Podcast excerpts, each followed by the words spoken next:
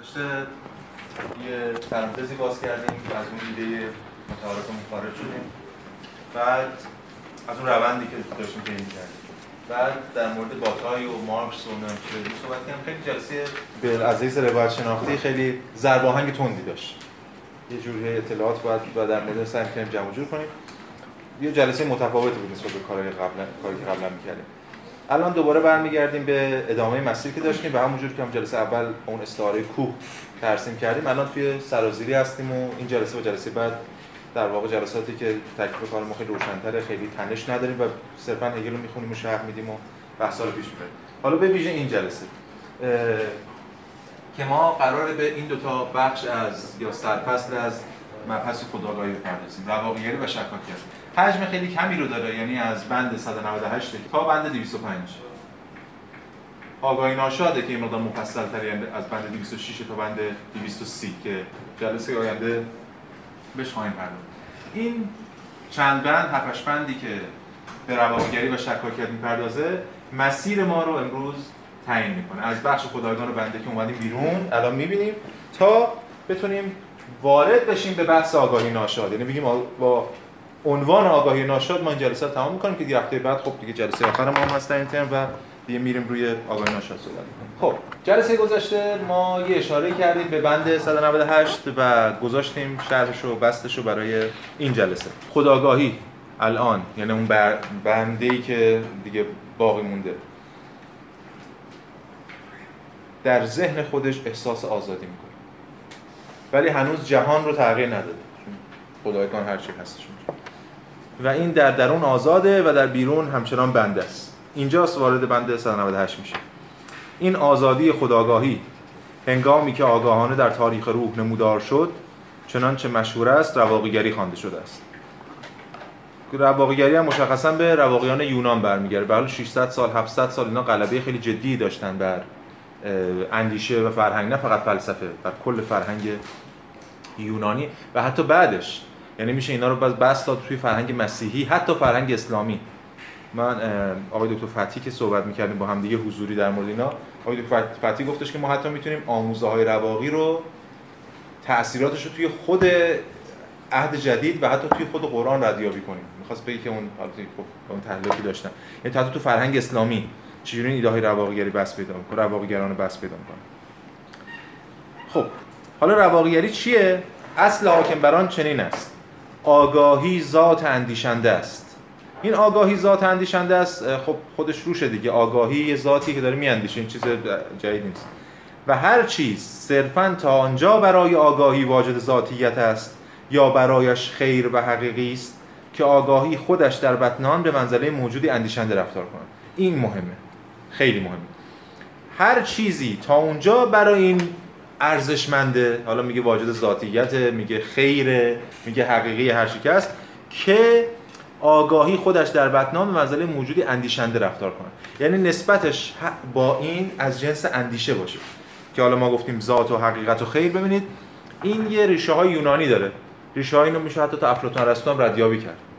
حقیقت خیر ارزش اینا همه از جنس اندیشه است.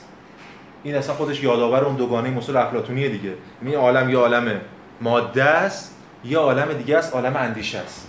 و گفتیم همون در زمانی که یونان هم بحث می‌کردیم به این اشاره کردیم که اندیشه تفکر فکر عقل اینها برای یونانیان دلالت های فراتر از اون چیزی داشتن که امروز برای ما دارن.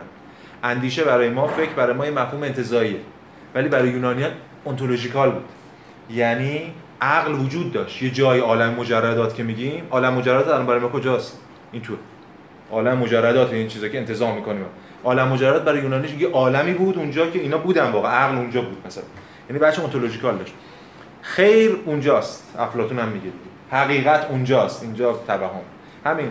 پس ما می‌بینیم که رواقیگری از ریشه های یونانیش ایجاب می‌کرده.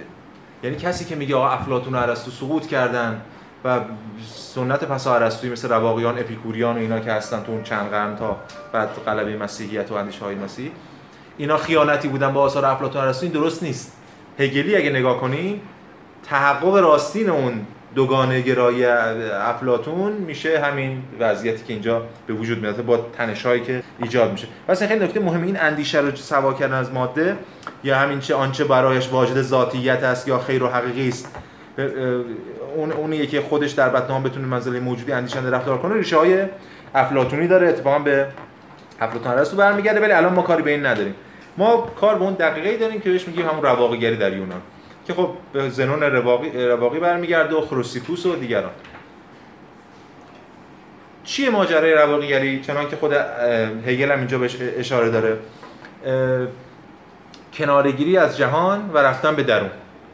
یعنی جهان رو هر چون بیرون هست رو کنار گذاشتن از محاسبات یا بی ارزش تلقی کردن و رفتن به درون و درون رو ارزشمند براش ارزش قائل شدن. چنانچه اینم داره میگه. قبل از که یه مقدار بحث رو ادامه بدیم در مورد تناظر تاریخی صحبت کنیم. ببینید یه تناظر تاریخی کلی داره این رو کرد. یه تناظر تاریخی جزئی. تناظر تاریخی کلیش که هر وقت در هر دوره‌ای بیرون بی ارزش تلقی شد و نفع شد و ترد شد. به نفع درون این یک شباهتی به این دوران رواقی داره. میگم فرهنگ رواقیگری حاکم میشه. معمولا که این اتفاق میفته دوران های تمدنی. یعنی تمدن وقتی دچار فروپاشیه دیگه فرد های خودش رو در شهر پیدا نمی‌کنه. شهر از دست رفته های اجتماعی از دست رفته دیگری از دست رفته. فرد به مسابقه تمهید دفاعی دیگری رو بیارزش تلقی می‌کنه. در درون خودش به رستگاری آزادی هر چی هست می‌رسه.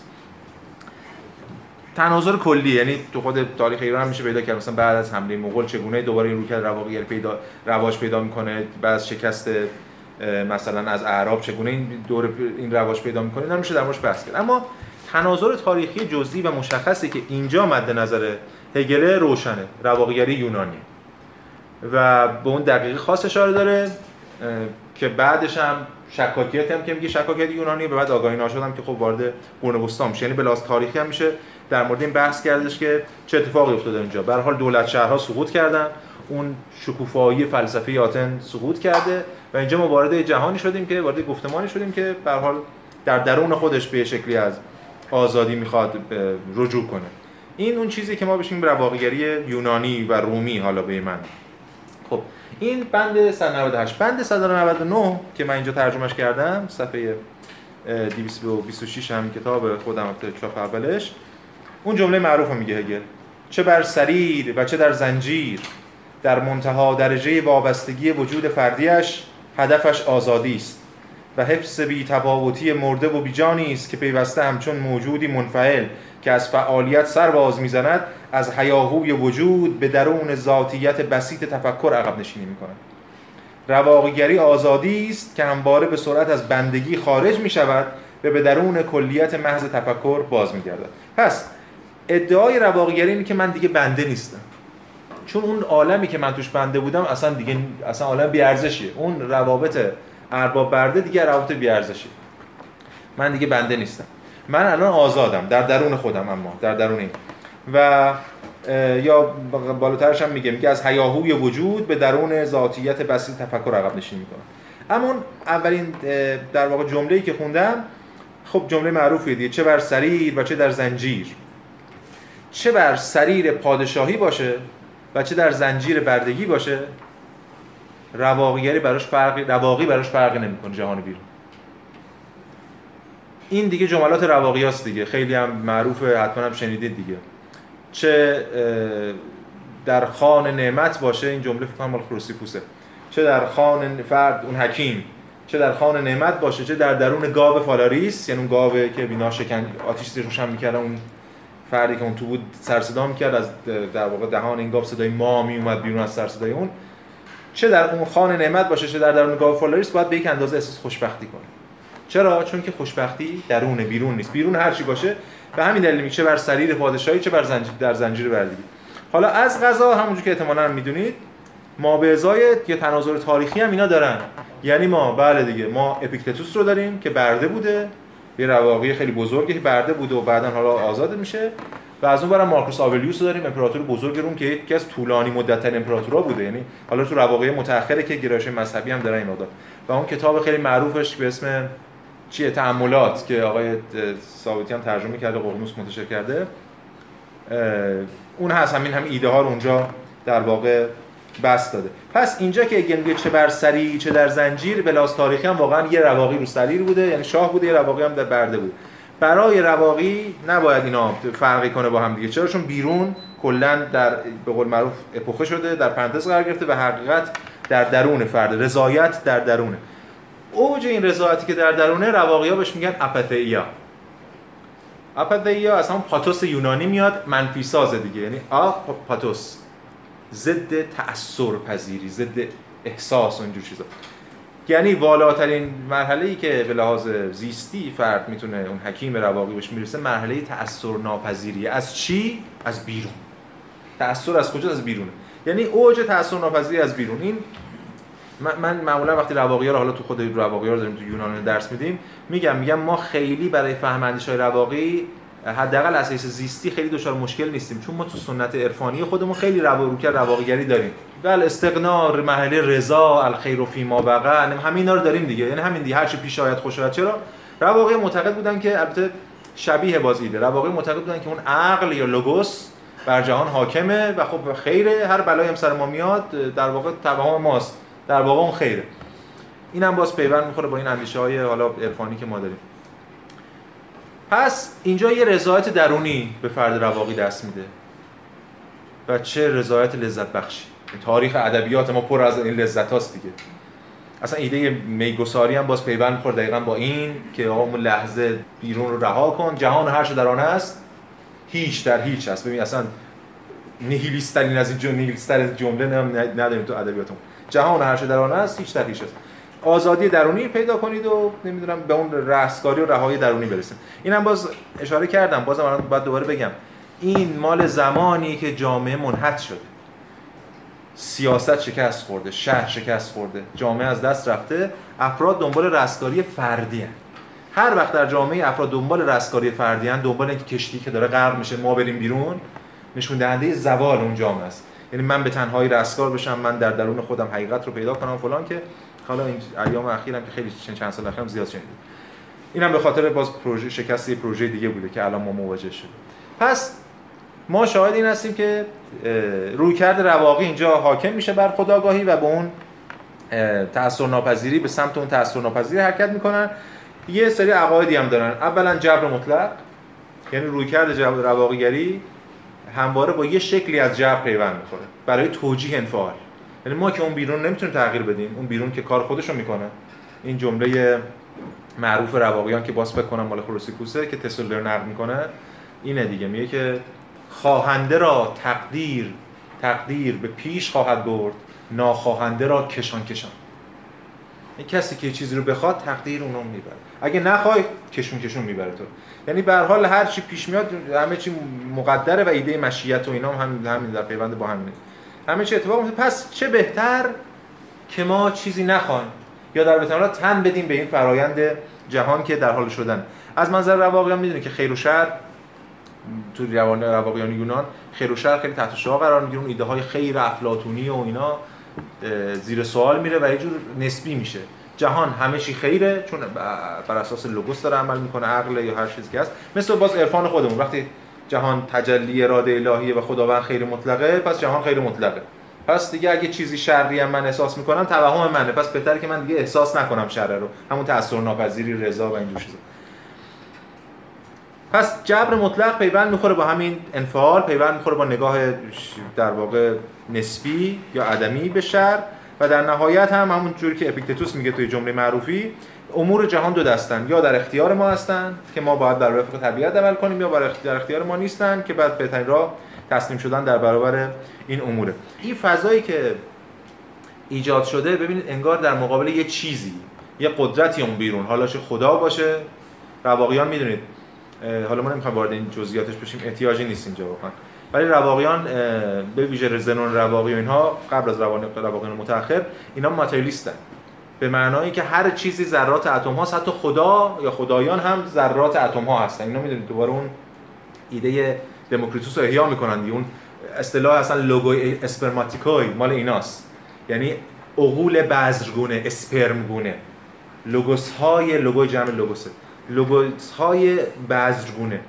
این در این جهان پراکنده است و ارتباط اینو می‌خوام من نتیجه که بگیرم این است که گویی اون خدایگان که ما رهاش کردیم الان رفته تبدیل شده به اون لوگوس به اون خدا به هر کس که این توجیه کننده اون قرائت الهیاتی منه. از ماجرا که هفته پیشم اشاره کردم که این خیلی نزدیک گفتمان انسان خدا در در واقع یهودیته. اون ارباب گویی همچنان حفظ شده ولی به یه شکل دیگری داره اعمال قدرت می‌کنه. ما در ساحت ما ساحت ارباب رو رها می‌کنیم. یعنی به بیان دیگه بخوایم خلاصه کنیم هگل رواقیون رو کل بحث رواقیون رو نگاهشون به جهان رو میاره می‌بره تو گفتمان خدایگان بنده. گفتمان بعد از نبرد خدایگان بنده. و سعی می‌کنه از اون منظر اینا رو تحلیل کنه. جهان بیرون تحت قدرت ارباب یا خدایگانه. من اینو از دست دادم. از اون طرف در جهان درون خودم می‌تونم به سعادت برسم که اون سعادت هم در نهایت چیز ایجابی نیست. سلبیه. یعنی اینکه نه هیچی نخواستن. تأثیر ناپذیری. یعنی رستگاری از جنس چیز ایجابی نیست. ما قبلا در یونان بحث می‌کردیم یه موقع است رستگاری ایجابیه. رستگاری ایجابی میشه مثلا جامعه مدینه فاضله محقق باشه یا مثلا شکل دیگه که میگه بهشتی هست مثلا میرن بهشت. ایجابیه. ولی در یک گفتمان رستگاری سلبیه. یعنی چی؟ یعنی ما خارج بشیم از این فشار یا تأثیر یا رنجی که می‌کشیم. به ویژه تو گفتمان شرقی که همون خارج شدن از اون چرخ و این هست پس بنابراین ما می‌بینیم که اینجا یک قله آرمانیه. همه اینا رو گفتیم دقیقه اول رواقیگری. واقعا یه دقیقه دقیقه ایداله. فرد احساس رستگاری می‌کنه. هیچ چیز از اون بیرون نمی‌تونه رستگاری اینو یا لذت این رو یا همون آزادی که داره رو تحت شاه قرار بده. این خیلی ایدئال دیگه. یعنی همین محله ایدئال خیلی است. محله رضاست دیگه. این همون ماه اصل رواقیگری اگه بگیم هر مرحله ای در دیالکتیک هگل یه ماه اصلی داره و یه دعوایی و بعد یه طلاقی این ماه اصل یعنی هگل اون دقیقه اول رو خیلی زیبا داره روایت می‌کنه و خیلی در واقع یه جور لذت بخش جور در ایدئال آرمانیه و بعد رفته رفته اما تناقضات شروع میشه به برملا شدن. و هگل هم روی همین تناقضات دست می‌ذاره. به بهانه این تناقضات بعضی از چیزهای دیگر هم مورد انتقاد قرار میده. مهمترین تناقض رویکرد رواقی این است که با جهانی در ارتباطه که اون رو بیارزش تصور می‌کنه. این مهم. یعنی هر روز فرد رواقی با جهانی در ارتباطه باید زیست کنه در جهانی با یه اخلاقی در ارتباط باشه هم غذایی بخوره یا هر چیزی در جهانی که اون جهان رو داره بیارزش تصور می‌کنه. و بعد همون جهان دائما داره این رواقی رو متاثر می‌کنه. آرمان رواقی فرار از این تاثره یه چیزی بهش میگه تاثیر ناپذیری که گفتیم. اوج تاثیر ناپذیری چیه؟ اوج تاثیر ناپذیری در واقع مرگه. شما نمی‌تونید در این جهان باشین و تاثیر ناپذیری تاثیر ناپذیری محض یعنی مرگ. یعنی اصلا نه بشنو نه ببین نه هیچ یعنی مرگ یعنی جنازه. و این بنبست در تاریخ. همونجوری که دیدیم تو هگل بعضی بنبستا رو هگل دور می‌زنه. فرد رواقی تا وقتی که زنده است تا وقتی که در جامعه است در تنش دائمی با جامعه است. به همین دلیل اینا مشکل برمیخواد یکی از نمونه‌های علاش همین رویکردهایی که در خود نگرش های رواقی یا نگرش های ببین مثلا یه نمونه نمونه امروزی که شما شاید شنیده باشین. نمی‌دونم بشه مثالش زد یا نه. حالا با اقماس فرض کنیم مثال بزنیم. مثلا درویش درویشی که دراویش معتقدم ما هیچ کاری با سیاست نداریم. اصلا سیاست ما اصلا سیاسی نیست. اما عملا شما می‌بینید یکی از سیاسی ترین عملهای ممکن رو خیابون بستن درگیر شدن کو آدم کشته شده. چرا؟ تناقض در خود ذات. شما نمی‌تونی سیاسی نباشی وقتی در شهری در ارتباطی با دیگران. فرد رواقی نمی‌تونه تأثیر نپذیره تا وقتی که هست در این جهان. مگر اینکه حالا بمیره که اون دیگه بلاس تمدنی ما کاری باش نداریم. اینجا مهمترین تناقض رواقی. یعنی رواقی داره چیزی رو بی ارزش می‌دونه که دائما باش در ارتباطه. با واقعیت در ارتباطه واقعیت رو بی ارزش می‌دونه. این باعث میشه صدمه بخوره از واقعیت. این صدمه ها رو تمهید دفاعی براشون در نظر می‌گیره. اون تمهید دفاعی رو ما بهش میگیم افاضات اخلاقی کلیگویی های تو خالی این چیزایی که خیلی هم میشنویم از این رو کرده آره چی جهان هیچ در هیچ و ولی به لحاظ تمدنی این تناقض دائما این تعارض درونی دائما داره باستولید و باستولید میشه. و این اونجاست که هگل میگه که یه تناقضی وجود داره بین آزادی عینی و آزادی ذهنی. خود هگل میگه در پیدارشناسی رواقی دچار آزادی ذهنیه ولی در ساحت عینی در ساحت ابجکتیویته آزاد نیست. و تا وقتی آزادی عینی نداشته باشی آزادی ذهنی هم نداری. چون اون دائما تحت تحت شاه قرار نمیشه این دوتا رو از هم دیگه تفکیک کرد. نمیشه این دوتا رو از هم دیگه مبرا کرد. نمیشه یکی رو حفظ کرد در برابر دیگری. اینجا هگل میره سراغ همون مفهوم آزادی در بند 200 که میاد میگه که آزادی در تفکر تنها تفکر محض را به منزله حقیقت خود دارد. حقیقتی که هیچ سر و کاری با قنا و پربودگی حیات ندارد. با اون بچه ایجابی قنا اون چیزی فولنس حالا پربودگی حیات. ارتباط با اون نداره. بنابراین آزادی در تفکر همچنین نه واقعیت زنده خود آزادی بلکه صرفا مفهوم آزادی است. این مفهوم هم اینجا معنی انتظاری در نظر می‌گیریم دیگه. اون مفهوم هگلی بگریف نیست. این هنوز آزادی واقعی نیست.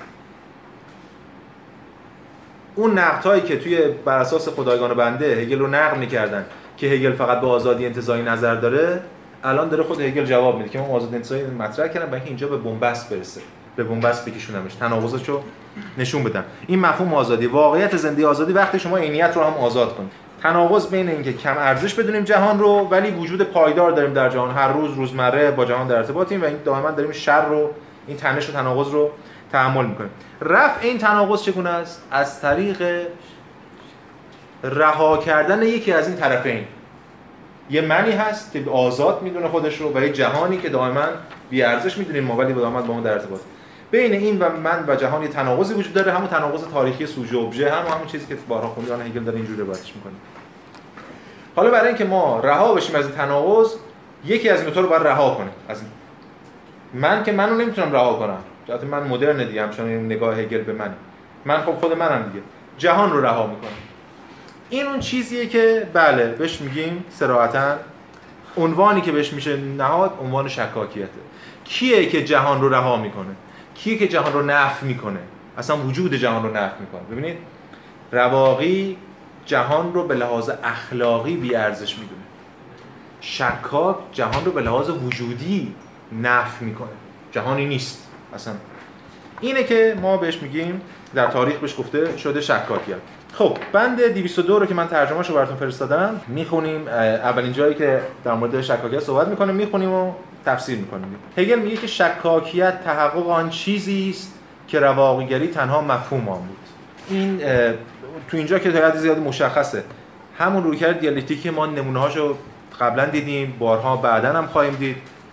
هگل میگه این شکاکیت در واقع حقیقت یا تحقق واقعی اون قبلی است. این اون قبلی هنوز نمی‌دونسته چیه.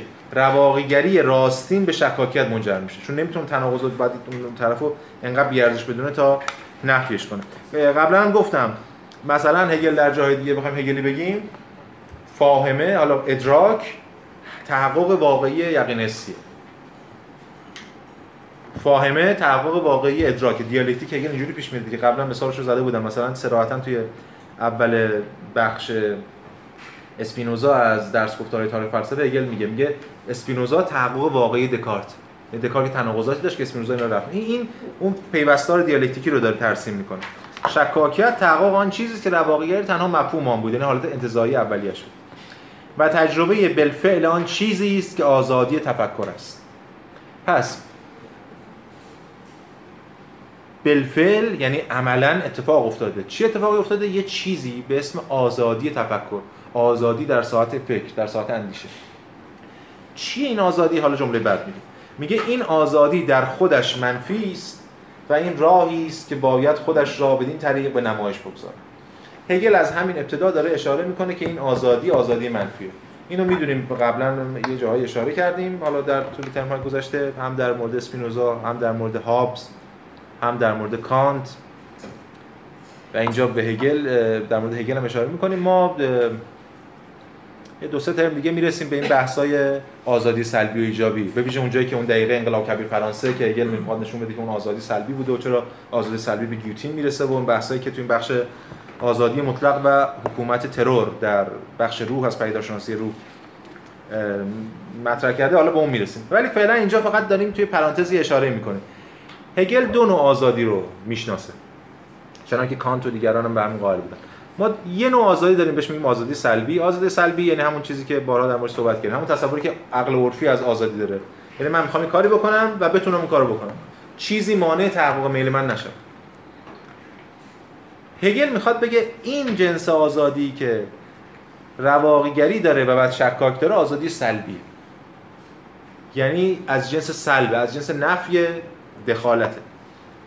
و ما می‌دونیم هگل منتقد این شکل از آزادی این شکل از آزادی یعنی آزادی فردیه به این شکل رو توهم می‌دونه. کانت هم توهم می‌دونست اسپینوزا هم توهم می‌دونه همون اراده آزاد و اختیار و اینا همه رو رد می‌کنن. چرا چون خود هر هر میلی من داشته باشم؟ چون خود میل من معلول سلسله لل دیگه. سلسله للی که بیرون از منه. پس من اصلا آزاد به معنا نیست ولی حرف هگل این است که این آزادی آزادی ساختن نیست. آزادی تخریبه. و همین دلیل بعدها خواهیم دید. تحققش در تاریخ رو گیوتین می‌دونه. چون آزادی برای چون به ظاهر اینه که من می‌خوام یه کاری بکنم و چیزی مانع من نشود. اما مسئله در موردی که می‌خواد تمام منوانه رو نفع کنه و همه رو همه اینا رو بزنه کنار. به همین دلیل میگه این آزادی در خودش منفی است و این راهی است که باید خودش را بدین طریق به نمایش بگذاره. بعد حالا جمله هم میگه می‌خونیم ولی جمله بعدیش برامون مهمه. با بازتابیدن خداگاهی به درون تفکرات بسیط خود وجود خودکفا همون وجود مستقل خودبسنده یا تعین یافتگی پایدار در برابر آن بازتاب در واقع از نامتناهیت تفکر بیرون افتاده است. خب چجوری بیرون افتاده؟ در شکاکیت. در شکاکیت کل عدم ذاتیت و عدم خودکفایی این دیگری این دیگری که میگه یعنی هر چیز دیگه حالا جهان انسان دیگه از هر چیز دیگه در شکاکیت کل عدم ذاتیت عدم ذاتیت حالا برام مجبور ترجمه کنیم دیگه.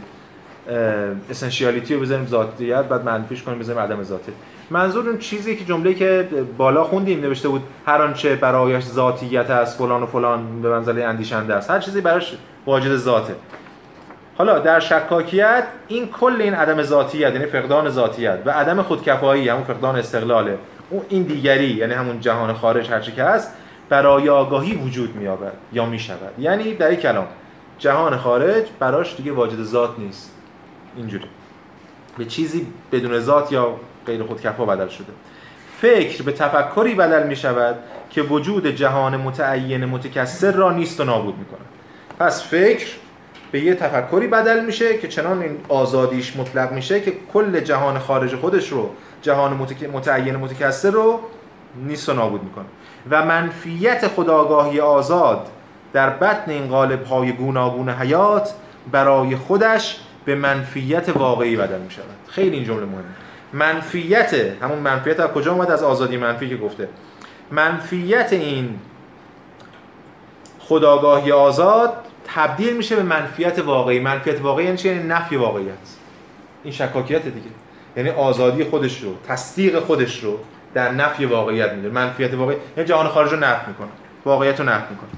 پروازه هست که درست همان گونه که رواقگری همان گونه که رواقگری با مفهوم آگاهی خودکفا متناظر است که قبلا حالا رابطه خدایگانی بندگی بوده شکاکیت در مقام جهتدهی منفی میل یا کار نسبت به دیگر بودگی یعنی معطوف می‌کنه میل یا کار به صورت منفی به سمت دیگری با تحقق مفهوم آگاهی خودکفا متناظر است. پس بنابراین همون جور که رواقگری بر مفهوم اون آگاهی خودکفا که قبلا در صحبت کردیم متناظر بود شکاکیت در تحقق اون مفهوم متناظر همون که اولش هم گفتیم. یعنی واقعا اینجا دیگه آزاد داره میشه فرد چگونه؟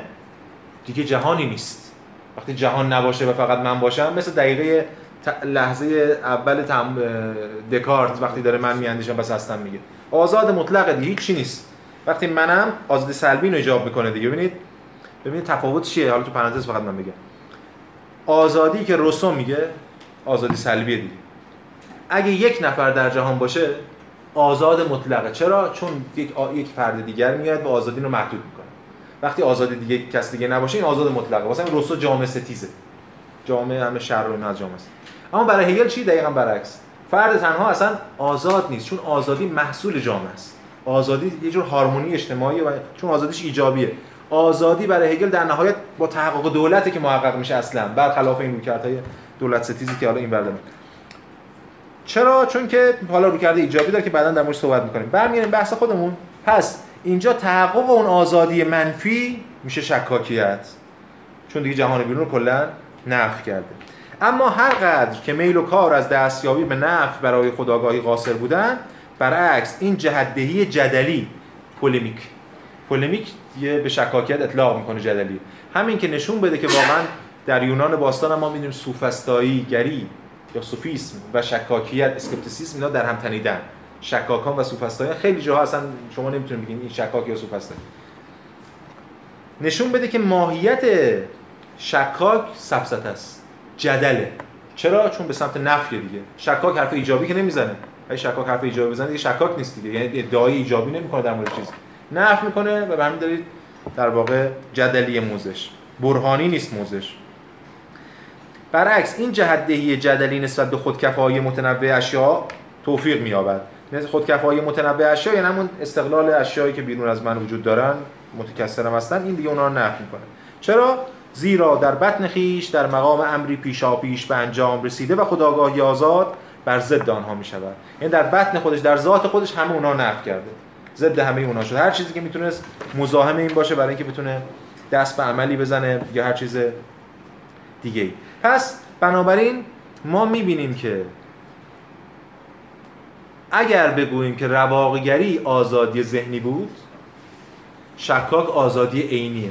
به چه معنا؟ به معنای نابود کردن عینیت.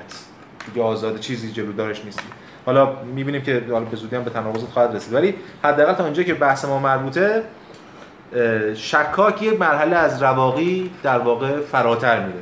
و نفی جهان خارج می‌کنه. به جای که مثل رواقی سر در مثل کپ سرشو در برف درون کنه این سرشو در به معنا عدم می‌کنه دیگه. مثلا کاری به بیرون رو به طور کلی نفی می‌کنه. اگه یادتون باشه وقتی در مورد شکاکان هم صحبت می‌کنیم در یونان باستان گفتیم حکیم شکاک اگه بشه عنوان حکیم روش گذاشت حتی یونانیان واقعا حکیم بودن شکاکاشون. شکاکانه زندگی می‌کردن. مثل این مدرن مدرن هم هگل می‌دونید حالا ما الان نمی‌خوام بهش بپردازیم هگل معمولا شکاکان یونان باستان رو بخشی از تحقق عقل می‌دونه. شکاکان مدرن رو خیلی با تمسخر ازشون یاد می‌کنه. اینا شکاک نیستن. شکاکای یونان واقعا وقتی شک می‌کردن به همه چی شک می‌کردن. طرف خودش رو در میدان شهر آتیش می‌زد که میده من به زندگی شک دارم. اینجا طرف همه کارشو می‌کنه فقط شکاک. یعنی زیست مثل یوم دیگه. یوم در مورد یوم به همه چی شک کرد. ولی در اخلاق چی میگه؟ اخلاق عرفی.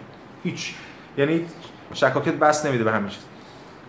اینجا همینطور. اینجا هست. بنابراین ما می‌بینیم که به اون دقیقه که اگه ما بگیم رواقیان به دنبال یک چیزی بودن به اسم آپاتیا شکاک به دنبال دقیقه به اسم آتاراکسیا در یونان. آتاراکسیا یعنی همین دقیقه که کلا هیچ چیزو هیچ چیز براش تاثیر نداره. یه جور به لحاظ عملی شکاک و رواقی خیلی تفاوتی ندارن جفتشون دارن تاثیرگذاری جهان بیرون رو در واقع نفی می‌کنن. اما شکاک دیگه اینجا موزه اخلاقی اتخاذ نمی‌کنه مثل فرد رواقی. خب هگل حالا تأکیدی که داره اینه که باز مثل همون مرحله قبلی و مراحل قبلی اینجا الان اوج سرخوشیه. شاید به تعبیر بشه گفت سرخوشانه ترین دقیقه کل پیداشناسی روحه. از حیث آگاهی. چون که دیگه هیچ چیزی نیست که اینو مزاحم باشه یا نفیش کنه. حتی تجربه شخصی من به از می‌خوام اینو توضیح بدم.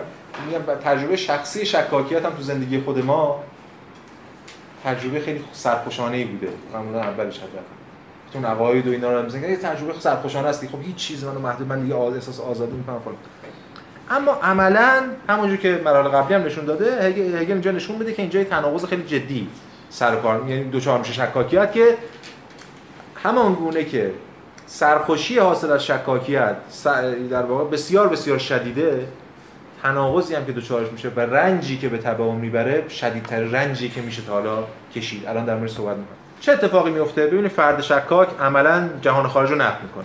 خب سوال آقای شکاک جهان خارج الان مثلا این میزه چیه؟ چیه؟ میگه توهم. یعنی یه دوگانه ایجاد میشه که باز ریشه یونانی داره دیگه. یعنی همون ریشه فلسفه یونان از پیش از سقراطیان تا یه دوگانه ایجاد میشه بین بین حقیقت و تصور ما از حقیقت. بین عقل و حس. از همون دعوا از همون چه می‌دونم خود پارمیدس و هراکلیتوس جفتشون هم این دعوی رو داشتن. این یکی فقط میگفتش که عقل میگه وحدت کسرت توهمه. اون یکی می‌گفت عقل میگه کسرت اثبات می‌کردی وحدت توهمه. ولی هر دو گفتن عقل حقیقت رو بیان می‌کنه که کس... که حس داره فریب میده ما شکاک هم همین رو میگیم آقا شکاک شما این تخت می‌بینید چیه؟ میگه فریب دیگه. تصور حالا بسیار داره به انواع اقسام شکاک مختلف که بچه ایجابی هم نداره. حرف هگل این است که اینجا یه تناقضی شکل می‌گیره بین عقل و حس. اما درسته که شکاک به لحاظ عقلی نف می‌کنه جهان خارج رو. اما دو تا اتفاق میفته اولا اینکه شکاک هم در جهان خارج به این معنی که در جهان خارج داره زندگی می‌کنه. و دائما داره اون جهان خارجی که درش زندگی می‌کنه رو نفی می‌کنه. ولی در حال داره توش زندگی هم می‌کنه. ببینید بند 203 هگل میگه که بنابراین عمل شکاک به ماهوبر هم خود عمل شکاک حالا فی نفسه به ماهوبر و نیز شیوه انجام این عمل ماهیت شکاک را تعیین بخشیدن. ماهیت شکاک رو همین عمل شک کردنش همین عمل نفی کردنش شکاک حرکت دیالکتیکی را برجسته می‌سازد. از معدود جاهایی که اگر تو پیدارشناسی از اصطلاح حرکت دیالکتیکی استفاده می‌کنیم. ما اگه به جلسه هم که تو امارات روبرو داشتیم در مورد همین معنای دیالکت دلالت های دیالکتیک در پیدارشناسی روح و منطق نه پیدارشناسی روح و عناصر فلسفه حق که آقای حسام سلامت عناصر فلسفه حق گفت و من پیدارشناسی روح رو اونجا به همین بند اشاره کردیم. یکی از جاهایی که داره هگل نشون میده که حرکت دیالکتیکی به نظرش چیه؟ شکاکیت حرکت دیالکتیکی را برجسته می‌سازد که یقین حسی ادراک و فاهمه است. این یقین حسی ادراک و فاهمه است تو باید به همون معنا ببینیم. یعنی حقیقت اونهاست. تو اونام بوده ولی اینجا داره خیلی برملا میشه.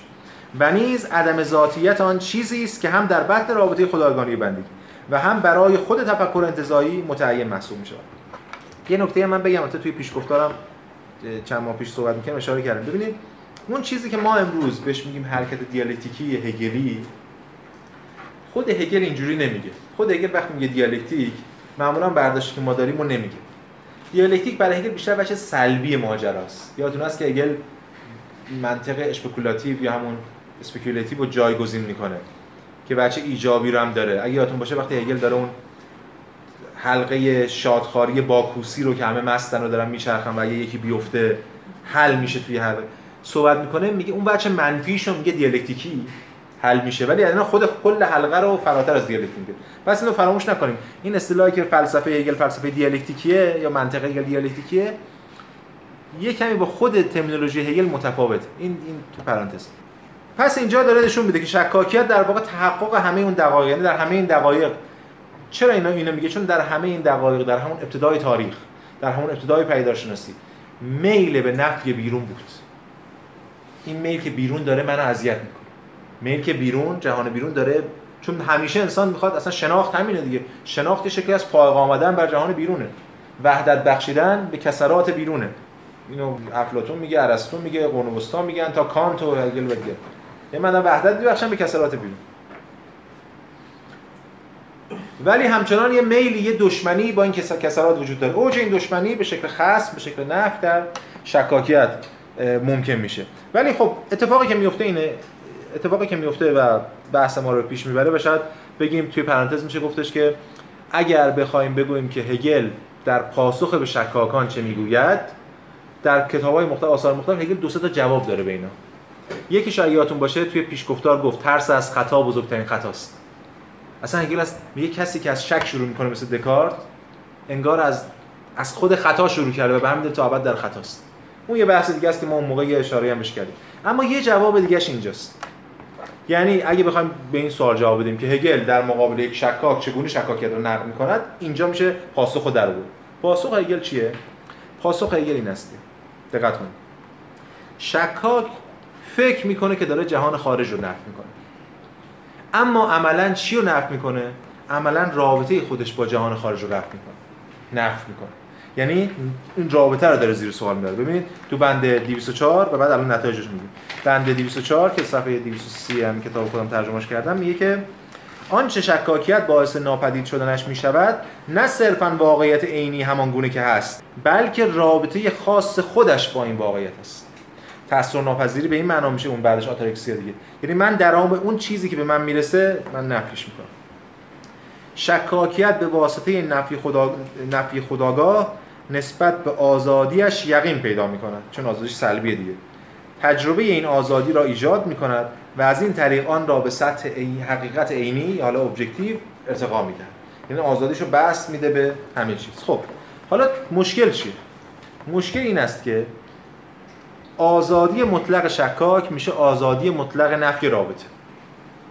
هر رابطه که بیرون با من هست شکاک هم خب ادعاش همینه دیگه. اما نکته بسیار کلیدی اینجاست که آیا خود چیزی غیر از رابطه است مگر؟ مگر من یک ذات توپری از درون خودم دارم؟ ببینید این دیگه رویکرد هگلی دیگه. کاملا ایدالیسم ایدالیسم هگلیه دیگه. دکارت می‌تونست این کارو بکنه. دکارت می‌تونست همه رو نفی کنه. از یه من توپر حالا ذات اندیشنده از هر هست. شروع کنه تصور خدا رو بکشه بیرون خدا رو اثبات کنه تصور از خدا نمی‌دونم به خاطر حکمت الهی و صدق الهی وضوح و تمایز این جهان اثبات کنه بعد شروع کنه جهان رو ثابت کنه و اینا. ولی اینجا نمی‌تونه این کار بکنه چرا؟ شما قبلا هم در ابتدای خداگاهی و هم در بخش نیرو و فاهمه دیدیم که شی حالا شی هم نگیم به دلالت یه چیز مادی مرده داره. هر امری هر چیزی کانون نیست از نیروها. بنابراین یک چیز بدون چیزهای دیگر نیست. شکاک اگر کل جهان نفت کنه خودش رو هم نفت کرد. این به بیان ساده‌ترش ما داریم توی حتی بحثایی که علامه طباطبایی هم توی همین اصول فلسفه روش رئالیسم کرده یه چیز شبیه اینم باز میگه دیگه. به این معنا که آقا اگر شکاک وجود رو نفی کنه وجود خودش هم نفی کرده چون باید یه وجودی باشه تا خودش وجود داشته باشه. اگه خود من وجود دارم این وجود من باید وجودی باشه به واسطه اون وجود. من خودم باید وجود داشته باشم. حالا به اون اصطلاحات اون پس بنابراین اگر شکاک حالا بیان هگلی اگر شکاک رابطه‌شو به طور کلی نفی کنه خودش رو هم نفی کرد. چون ذاتش چیزی نیست غیر از رابطه. این ذات رابطه ای رو بحث‌های مختلفی در موردش مطرح کردیم. ببینید اینجا از همین الان داریم تلنگرها رو با آزادی ایجابی آزادی سلبی میشنویم دیگه. ببینید. آزادی مطلق یعنی نفی هر شکلی از رابطه. چون رابطه محدودیت. حالا اینو ببرید تو عرصه سیاسی اجتماعی کاری که هگل می‌کنه دیگه. یعنی دیگری محدودیته برای من. ولی هگل از قضا می‌خواد تاکید کنه رو که من چیزی نیستم جز روابطم من چیزی نیستم جز دیگران. و به همین دلیل اصلا اساس تفاوت هگل یعنی فلسفه سیاسی هگل و کانت با فلسفه سیاسی لیبرالیستی همینه دیگه. اونا از فرد شروع می‌کنن. از فرد منتظر گفتیم قبلا حق بهش نسبت میدن و چیزای دیگه هگل این کار نمی‌کنه. چون فردی در کار نیست. از رابطه شروع می‌کنه. از جامعه شروع می‌کنه. فرد در پرتو جامعه. جامعه هم بازی چیز ایجابی از پیش داده نیست. جامعه هم افراد پس بنابراین ما یه تناقضی دچار میشیم. تناقض بین زیستن در جهان و نفی مطلق جهان. این تناقض جدا از اینکه هر روز شکاک داره هم در و دیوار و میز و صندلی رو می‌بینه و بعد می‌خواد اینا رو نفی کنه. تناقض بین عقل و حس. حتی از حیث عقلی هم اینو دچار یه تناقضی می‌کنه. از حیث حسی که هگل میگه شکاک داره لجبازی می‌کنه.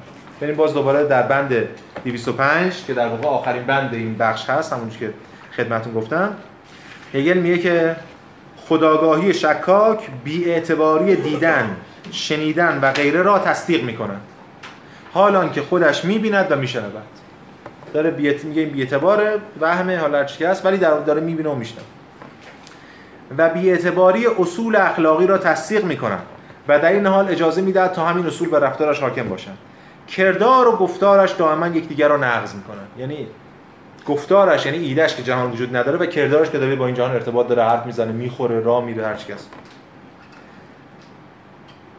و به همان اندازه خودش واجد آگاهی ضد و نقیض مضاعف نسبت به تغییر ناپذیری و همسانی است و در منتها درجه حدوث و نایی همانی با خویش به سر می‌بره یعنی حرف اینه که این تناقض در واقع بین این من و جهان نیست. بین من و جهان تناقضی نیست در واقع. بین من و خودم. بین برداشتی که من از خودم دارم و برداشتی که من از جهان دارم. از منظر من داریم نگاه می‌کنیم. به همین دلیل من دچار تناقض درونی میشم. یه بخشی از خودم رو که بر مبتنی بر جهانه که خود جهانه دارم نفع می‌کنم. به نفع یه بخش دیگه من که اگه اون نفع بشه اینم نفع میشه. باز اینجا این نبرد سوژه ابژه از درون سوژه. خیلی شبیه همون نبرد خداگاهی و دوتا خداگاهی درون خداگاهی. در واقع گفتارش همانند جر و بحث کودکان لجبازی است که اگر یکی بگوید ب دیگری می‌گوید الف. و اگر یکی بگوید الف دیگری می‌گوید ب. یعنی کسانی که با متناقضگویی برای خودشان لذت تناقضگویی بیوقفه در برابر دیگری رو دست و پا می‌کنن. شاید شما الان بزنتون بیاد که من گفتم هگل از شکاکان باستان یه دفاعی می‌کنه یا اونها بخش از چرا اینقدر تمسخرآمیز با اینا صحبت جوابم به شما اینه که حرفای هگل در مورد شکاکان مدرن رو نشنید یعنی این خیلی الان محترمانه است تازه. چون دیگه اونا بخشی از فرآیند عقلم نمی‌دونه یه جور بیراهه می‌دونه شکاکیت مدرن. حالا ما الان به وقتش در صحبت می‌کنیم. پس اینجا می‌بینیم که میگه یه جور شکل از لجبازی یعنی لجبازی خودش با خودشه. داره جهان رو نفی می‌کنه در داره خودش رو نفی می‌کنه. هگل از یک طرف شکاکیت رو همونجوری که دیدیم یک مرحله ای از پیشروی عقل می‌دونه. از یک طرف. از طرف دیگه این رو زوال عقل هم می‌دونه. این دوتا رو همزمان داره دیگه. یعنی همین مرحله ضروری عقله و هم زوال اون فرایند عقلشون. عقل داره بر ضد خودش قیام می‌کنه. عقل داره در واقع بر ضد خودش و ارتباطش و هر شکلی از شناخت عمل می‌کنه. ببینید قایت عقل شناخت دیگه. شکاک داره هر شکلی از شناخت زیر سوال می‌بره. به خاطر که ابژه رو زیر سوال می‌بره حتی فرایند ابزارهای شناخت زیر سوال می‌بره همه چیز. به همین دلیل عقلیه که داره به علیه عقل قیام می‌کنه. این چیز به هر روشنه هگل هم پس شکاکیت دقیقه از عقل می‌دونه که به داره بر علیه عقل قیام می‌کنه و این تنش درونی. این تنش درونی البته به نظر هگل ضروری پیدارشناسی این رنجی که اینجا شکاک می‌کشه البته در ابتدا سرخوش بود اما اینجا رفته رفته به سطحی از رنج راه می‌بره شکاک که به نظر هگل ضروریه خود آگاهیه.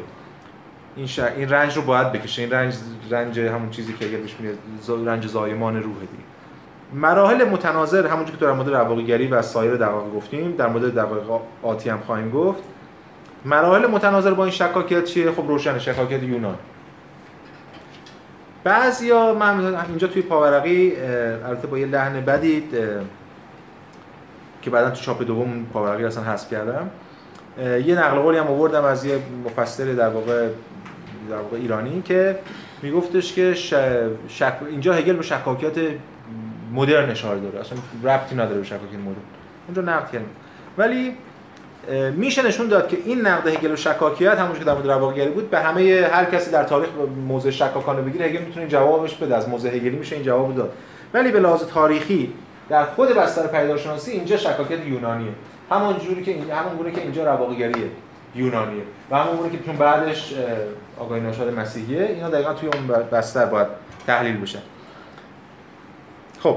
یک نکته دیگه من بگم. ببینید قبلا هم این حرفا رو زده بودن خیلی. مثلا اگه یادتون باشه کانت در کتاب تمهیدات مقدمه تمهیدات میگه که از زمان از آغاز متافیزیک تا کنون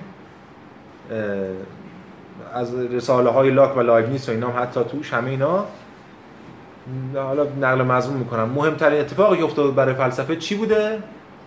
نقد های دیوید یعنی شک موزه شکاک.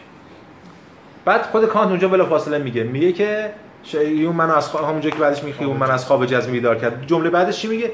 میگه ولی من کسی نبودم که نتایجی که او گرفته بود را تصدیق کنم.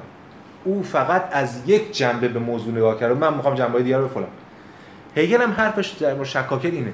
یعنی اینکه شکاکیت هم بخشی از حقیقت رو داره بازنمایی می‌کنه. حقیقت خودشه. ولی یک جانب است. فقط به بچه سلب پرداخته. چون آزادی و شناخت رو سلبی دیده و به سمت حقیقت سلبی رفت و اینجا هگل حالا بعد محلی بعدی باید اینو نقد کنه و برسه به وجوه مدرنش که حالا در موردش صحبت می‌کنه. پس شکست اینجا شک... شکاک شکست می‌خوره. شکست می‌خوره چرا که نفی جهان نفی جهان خارج به آزادی عینی منجر نشده بلکه به نفی خود شکاک. منجر شده به درون نفی خود خودی که در واقع برساخته جهان. یعنی در واقع اینجا شکاک ببینید این دقیقه چرا اسم دقیقه بعدی از آگاهی ناشاد؟ حالا بعضی هم ترجمه کردن کمی اقرام کردن. وجدان معذب. آقای مشتری که مشتری میگه وجدان معذب آگاهی معذب. یا آقای دکتر طباطبایی میگه چی؟ میگه که آگاهی نگونبخت. حالا بحث بخت و اینا البته نیست ولی می‌خواد بگه این معذب رنجور آگاهی رنجور نگون بخت چرا؟ چون اینجا اتفاقی افتاده. شکاک جهان خارج رو نفی کرد رواقی جهان خارج رو بیارزش تلقی کرد و شکاک اومد به کلی نفی کرد ولی با نفی اون خودش هم نفی هم سوژه نفی شد هم ابژه. آگاهی الان کجاست؟ ببینید هم جهان نفی شده هم من نفی شده. ما که پیدارشناسی روش پیدارشناسی روش دیالکتیک ایمننت درونیه دیگه. ما که از قبل جهانی نداریم بگیم خب یه منی نداریم بگیم خب شکاک منش نف شد. خب آقا بیا یه اگوی از پیش داده است بیا اینو بذاریم جای شکاک. این که نداریم. الان پیدارشناسی داره به صورت دیالکتیکی در ماندگار پیش میره دیگه.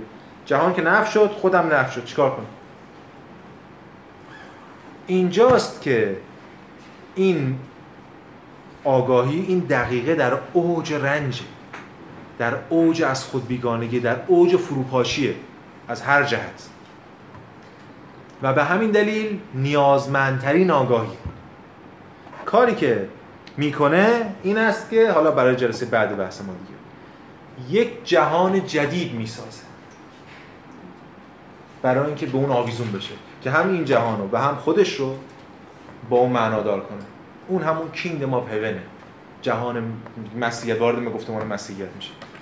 هم جهان بیرونی از دست رفته هم من از دست رفتم. هر دوتای ما باید متوسل بشیم به یه حقیقتی که اون حقیقت دوباره ما رو معنادار کنه و به مثلا معنا بده یا ایجابی ایجابیت ببخشه. اگه برگردیم یکمی فکر کنیم می‌بینیم خیلی از کسانی که در واقع در مورد حقیقت حرف زدن شبیه همین کارم کردن به طور ایجابی. خود افلاتون وقتی عالم موصل رو ایجاد می‌کنه باز به همین معناست دیگه. همون جهان دکسا هم من اینجا جفتمون واجد ارزش و ذاتیت نیستیم دیگه. اون رو ساخته برای اینکه به ما معنا ببخشه. پس اینجا یک وارد اون مرحله میشیم که بهش میگیم آگاهی ناشاد. یا اگه بخوایم دوباره طبق همون گفتمان ارباب برده خودمون یا خدایگان بندی خودمون بازخوانی کنیم ماجرا رو یک اربابی در آسمان ها یک بنده یک خدایگانی در آسمان هاست که دوباره این بنده مجبور میشه برگرده به اون. چرا که در میابد که خودش به تنهایی شکست برای انسان دیگه. واقعا خودش به تنهایی از حل و فصل مسائل خیش عاجز است باید بره دنبال دوباره برگرد دنبال خدایگان که بهش معنا بده هر چیزی. این خود همینم که ما رو وارد اون بحث می‌کنه. باز موجه توجیه کننده یه بحثی که ما هفته پیش در دو هفته پیش مطرح کردیم در مورد اینکه این قرائت چقدر الهیاتیه. یعنی در یهودیت باز ارباب در زمین بود. یهوه زمین دیگه میاد میجنگه بهش پشت میده دعوا می‌کنه هر چی هست. حتی در اسطورای یونان هم باز در زمین اینا. پشت کوه هم اینجا. توی جهان دیگه نیستن. این مسیحیته که میاد یک جهان دیگه میآفرینه. اینو میفرسته اون جهان.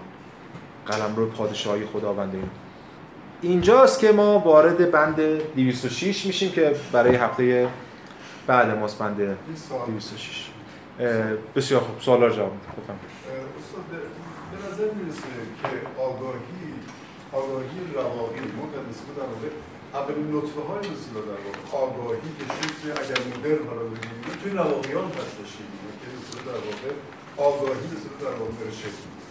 و اتفاقا این همینجاست موزل مثل در واقع اگر هگل داره مثل در واقع می‌پردازه به آگاهی رواقی اینا به نوعی من فکر می‌کنم داره به به, به, به کانت هم داره می‌پردازه به نوعی داره به فیشته هم اتفاقا فیشته بسیار بسیار این زمینه اینا شکاکیت بسیار در واقع چند لایه‌ای داره من استاد اینجا می‌خوام به نظر می‌رسه اینه که داره یعنی موزل موزل به در واقع آگاهی هستش. ما در افلاطون به در واقع این آگاهی رو به این مفهوم نمی‌بینیم که به در واقع دچار به در واقع این تنازع شده باشه.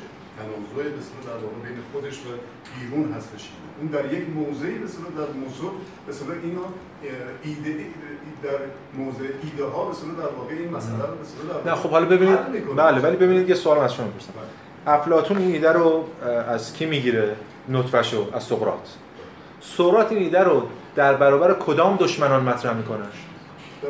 سوفستاییان یعنی یه جهان می‌سازه که مبرا باشه از این نقدایی که اینجا اینا می‌کردن. می‌خوام بگم این گفتمان شبیه همین باز مسئله افلاطون هم اینجور مسئله معرفته.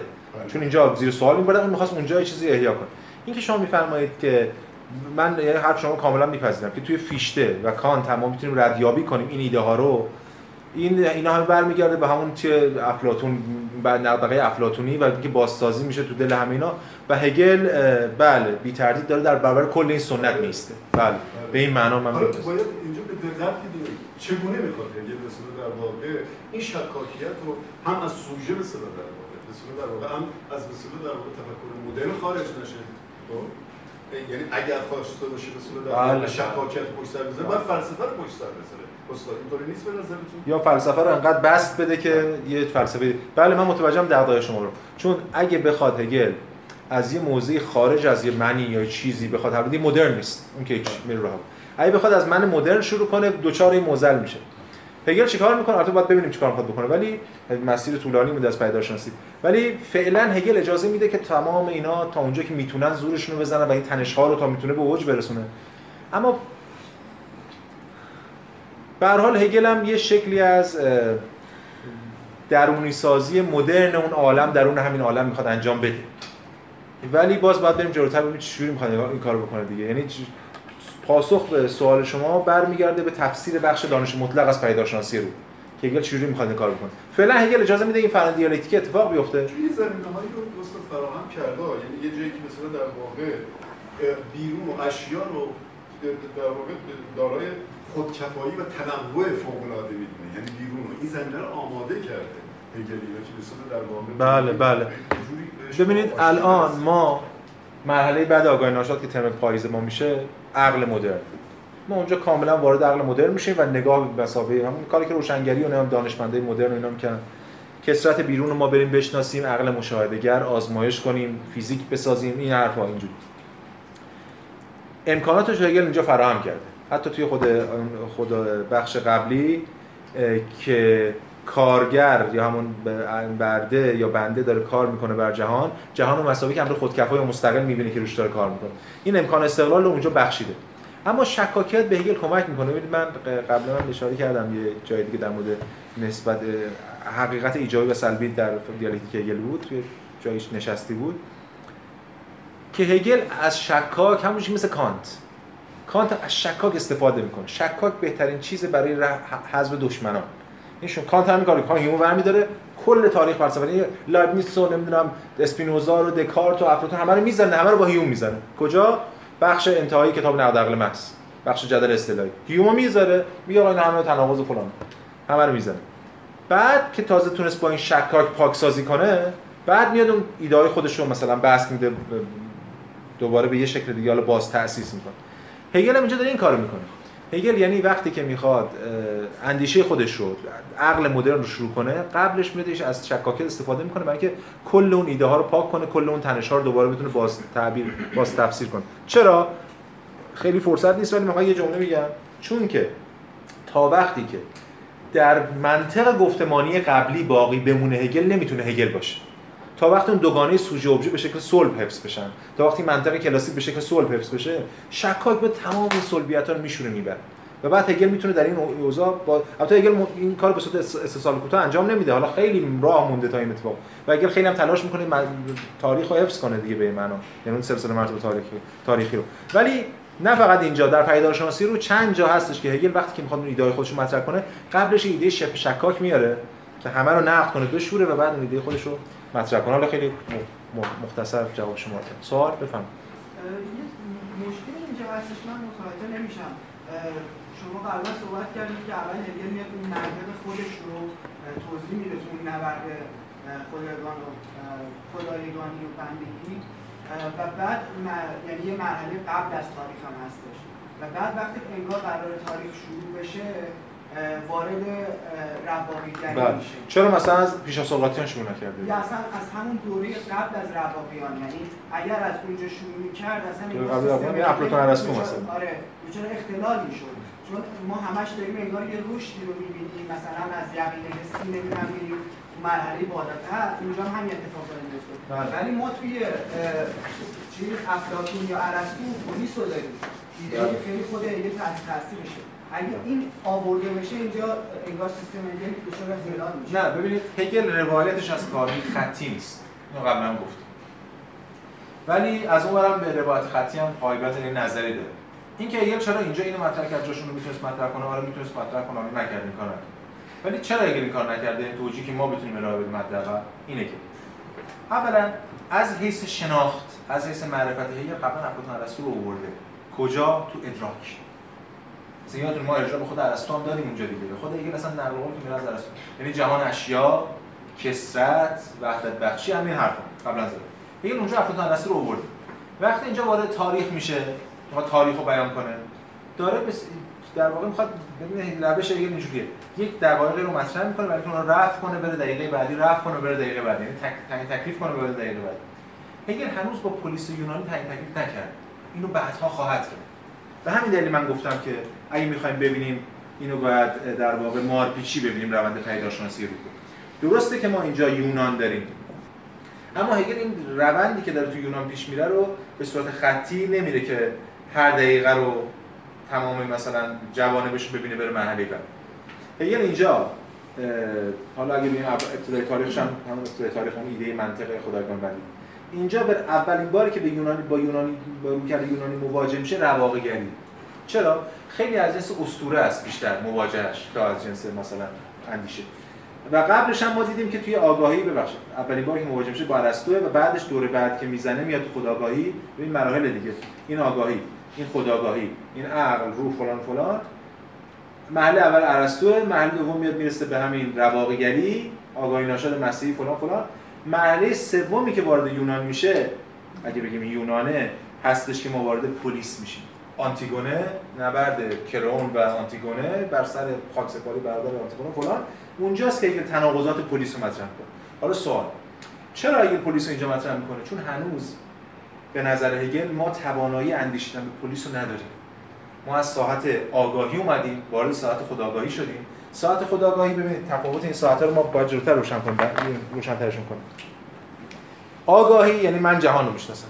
درسته؟ من دارم می‌بینم این اول یقین حسیه بعد ادراکش می‌کنم بعد می‌بینم این جهان مجموعه نیروهاست و فلان. خود آگاهی یعنی نسبت دو تا آگاهی. باز از منظر آگاهی نگاه می‌کنید ولی نسبت من با دیگری. دیگری مسائل خودآگاهی که دیدیم نبرد چگونه شکل گرفت فلان. در رواقی هم با یعنی فرد باز فرده. در رواقی هم باز این فردی که داره نگاه می‌کنه به جهان. در شکاک هم باز این فردی که نگاه می‌کنه به جهان.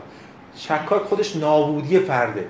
خودش نفی اما در مرحله روح که می‌رسیم دیگه هگل اینجوری هگل از کجا داره روایت می‌کنه؟ از بالا. مثل تراژدی دیگه. آنتیگونه کرون. دارن با هم نبرد می‌کنن. دیگه از چشم آنتیگونه یا کرون نگاه نمی‌کنه از اون بالا نگاه می‌کنه ساحت اندیشیدن به پلیس اون ساحته. ساحت شهر. نه ساحت فرد. به همین دلیل هگل توی فرایند پلیس رو می‌ذاره اونجا باش می‌پردازه. و از همه مهمتر که ببینید در نهایت ما فراموش نکنیم. وقتی اینایی که من میگم همه میگم جوابهای پراکنده که به شما میگم هر کدومش میشه بس داد. ما مراحل مختلفی داریم. آگاهی خداگاهی عقل روح دین و دانش مطلق. دین هم توی روح. در نهایت اون تاریخی که هگل می‌خواد روایت کنه برای ما تاریخ روحه. پیداشناسی روح دیگه. به همین دلیل ابتدای روح رو هگل با آنتیگونه شروع می‌کنه. یعنی ساحت روحانی تازه به خود اجازه میده که بتونه پلیس یونانی رو و تنشش رو روایت کنه. اما حالا سوال در مورد که آیا می‌توان تمام این دقایقی که پیداشناسی و ترتیب این دقایق پیداشناسی رو همه رو موجه کرد من میگم واقعا نمی‌دونم. من نمی‌تونم چیکار بکنم. فکر نکنم کسی هم بتونه.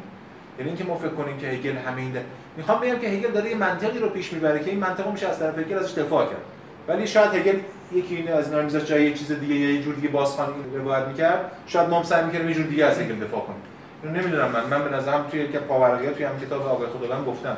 به نظر می‌رسه خیلی از این جایی که هگل این واقع ضرورت جلو میده این ضرورت پسیمیه. یعنی هگل اینجا ایستاده داره تاریخو می‌بینه میگه این ضرورت بعد از اونه. ولی این ضرورتو که بعضی تجربه کرده می‌تونه نسبت بده به تاریخ مثلا. من می‌خوام بگم به این معنا هگل که وحی منزل نیست. اما جدای از این رو کرد آیا منطقی وجود داره؟ من میگم بله منطقش اینه. آقا یه مشکلی پیش میاد. یعنی شما میگید که تو این مرحله آقای هنوز نمی‌تونه به پلیس فکر کنه درکش کنه اونو من میگم بله. دقیقا مشکل همینجاست. یعنی این چون اتفاق افتاده توی تاریخ. یعنی آگاهی در اون مرحله درک کرده. یعنی این نشون میده یه اختلالی توی منطق هگل است چون منطق آگاهی. نه چرا؟ یه اختلالی توی تاریخ هست. نه نه. چرا؟ چون اگر قرار باشه که اون آگاهی اون درک داشته باشه دیگه نباید نبرد خدایگان و بندگی به اون به اون صورت اتفاق بیفته. یعنی باید به یه صورتی باشه که اینا بخوان همدیگر حفظ کنن. یعنی بیشتر بر اساس نیازهاشون بر هم باشه. تا بتونن یه جمعی رو شکل بدن تا اینکه بخواد غلبه یکی بر یکی دیگه باشه. یه بخشی از سوالتون من خیلی نفهمیدم. ولی اون بخشی که میفهمیدم رو لازم اشاره کنم که ببینید شما دارید میگید که خلالی هست در منطقه هگل به این دلیل که تاریخ جور دیگری پیش رفته. یعنی در تاریخ ما پلیس یونانی رو داریم و بعد از اون رواقیگری رو ولی در هگل که داریم می‌بینیم اول رواقیگری رو می‌بینیم بعدا پلیس یونانی رو می‌بینیم. یه ایرادی در منطق هگل. نه اینجوری نیست. هگل اون تاریخ رو مثل مورخ که نمی‌خواد روایت کنه برای ما. هگل می‌خواد تاریخ رو از منظر فلسفی روایت کنه. چینش این تاریخ هم از منظر ضرورت های درونی این تاریخه. این زمان لزوما بر زمان خطی مبتنی نیست. خب؟ به چه معنا؟ به این معنا که آگاهی مرحله پایینتری تا خداگاهی. خداگاهی مرحله پایینتری تا عقل عقل مرحله پایینتری تا روح.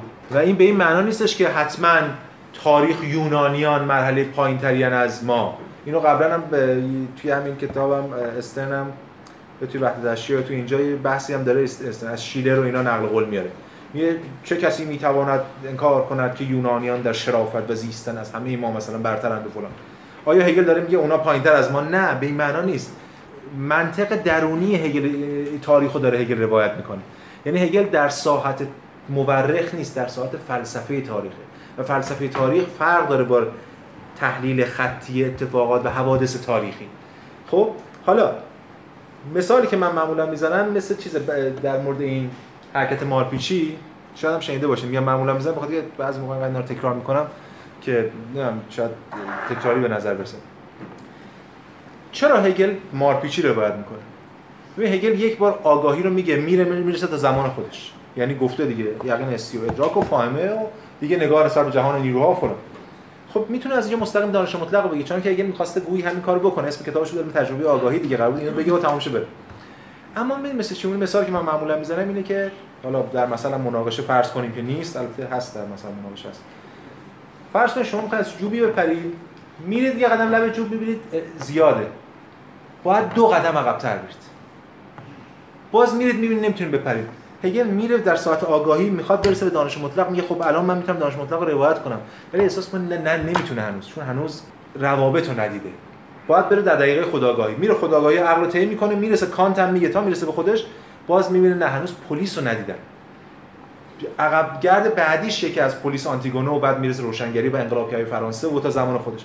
و باز می‌بینه نه من دین رو ندیدم میره از قبل نام زرتشت نه شروع می‌کنه. ببین این عقب گرداره می‌کنه این اصلا به این معنی نیست که اینجا یه فرند خطی ما بتونیم تحلیل کنیم. یه منطقیه منطقش متفاوته به اینکه ما بخوایم بگیم. حالا این جمله هم است که به هگل نسبت میدن. آدورنو تو این کتابش باز به هگل نسبت داد ازش دفاع کرده. تو همین سخنرانیش که الان داره چاپ میشه به زودی.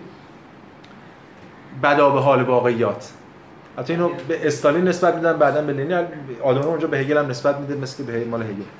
یعنی اینکه منطق ما با اتفاق تاریخی نخونه چون خیلی از لیبرال‌ها نقد می‌کردن می‌گفتن که این یعنی بدا به حال واقعیت یعنی اینکه اگه واقعیت با ایده من نخونه پس واقعیت غلط ایده من درسته به این معنا که من انقدر جزمی و دوگمم مسئله بر این نیست. مسئله اینه که اون واقعیت رو ما داریم چجوری می‌خونیم. این واقعیت مستقل نیست که. هگل قبلا علم تاریخ متداول رو نقد کرده بود یادتون باشه تو پیش گفتار ریاضی و تاریخ رو نقد یکی از نقداش به تاریخ چی بود؟ همین که اینو به مسابقه حوادث کنار هم قرار میده. یعنی سلسله مراتب زمانش. به هر حال هگل این منطق دیگری رو می‌خواد ارائه بده. و تاریخ رو هم توی اون بازخوانی کنه. همه اینا رو من بگم در انتهای یه جمله فقط بگم که از نظر خود من که امروز دارم با شما صحبت می‌کنم بخش از این منطق هگل به این شکلی که خود هگل ارائه میده قابل دفاع نیست. خودش و خودش هم دقیقه ای از این فراینده این هم باید ببینیم. ما امروز وقتی صحبت می‌کنیم. من که دارم به شما میگم من بعضی از دعاوی هگلی هم تو منطق هگلی روش هگل هم تو دعاوی که داره مثلا گزارهای کردم گزاره ها رو خیلی ما می‌تونیم بگیم محصول اون تاریخ و محصول اون زمان و فلان. دولت پروس مثلا اینجوری بوده. ولی از از منطقی یه جایی انسدادهایی دچار میشه. من در تجربه کم 10 ساله 10 15 ساله تلاش برای دفاع از هگل دارم به این نتیجه می‌رسم که خیلی جا اینجا انسدادهایی که هگل رفعش نکرده. واسه من فکر هفته پیش بود دو هفته پیش بود گفتم من از یه شکلی از پلی‌لکتیک دفاع می‌کنم به جای دیالکتیک. یعنی یه چیزی که بتونه از این منطق دوگانه خارج بشه. هگل از منطق کلاسیک دوگانه خارج میشه وارد منطق سه‌گانه میشه.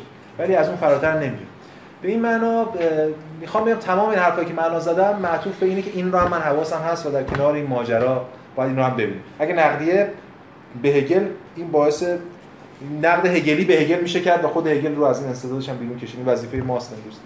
این هم دیگه انتهای سخنرانی. بفرمایید.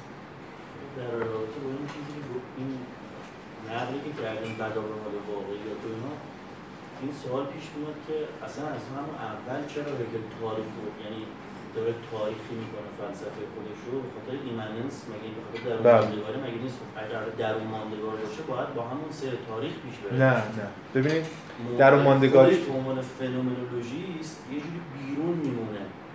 بعد این مثلا مثلا در مورد این مثلا هولگیت بله. یه چیزی داره راجع به اینکه مثلا the role of we نمی‌دونم ما نقشمون چیه؟ بله بله. ماکرو مثلا گزارای کلام و گزارای خورد گزارای کلام کارگزارش خود فنومنولوژیسته ولی گزارای خورد داخل این بله آگاهی یه خورده این ایمننترن. این هم یعنی یه خورده مناقشه برانگیزه. بله. خیلی بداهت نداره نه نه منم نگفتم به داده ولی یه چیز هست. روش هگل اینجا مشخصه خب؟ روش هگل این است که یعنی منطق اصلی هگل صرف نظر استثناءات که الان بهش اشاره می‌کنه. منطق هگل این است که راوی توی وضعیته. اینو اگه دیده باشی من قبلا هم گفتم یه مقاله من نوشتم به همراه همکارم به اسم بررسی روایت شناسانه پیداشناسی روح. یه هم چیزی. خب؟ حیث روایت شناسی یعنی اصلا ربطی به فلسفه نداره. جورجونت اونم جرال پرینس و این بحث نقد ادبی. که راوی تو پیداشناسی روح چگونه است؟ روایت که می‌کنه مخاطبش کیه و منطقش چیه؟ هم چیزایی اون. بحث راویه. راوی در پیداشناسی رو توی وضعیت. یعنی همون کسی که در یعنی وقتی انگار گویی شکاک محلی شکاکیت رو داره روایت می‌کنه رواقی محلی رواقیگری رو بنده محلی بندگی رو و چیزایی دیگه. اما یه دقایقی هم هست انگار مثل اینکه این راوی نقش سوم می‌گیره میاد بیرون. اونجاست که میشه وی یا مای پدیدارشناسانه.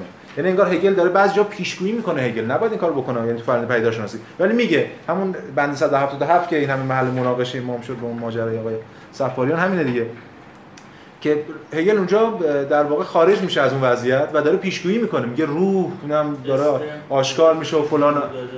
بله دیگه. حالا این استن اشاره می‌کنم ناظران ما ناظران پیداشناخت. پس این منطق هگل رو مخدوش نمی‌کنه. این یه چیزیه توی روایت. ما باید حواسمون باشه. هگل گاهی اینجوری هم این ایده هم بحث بحث کردم باشه.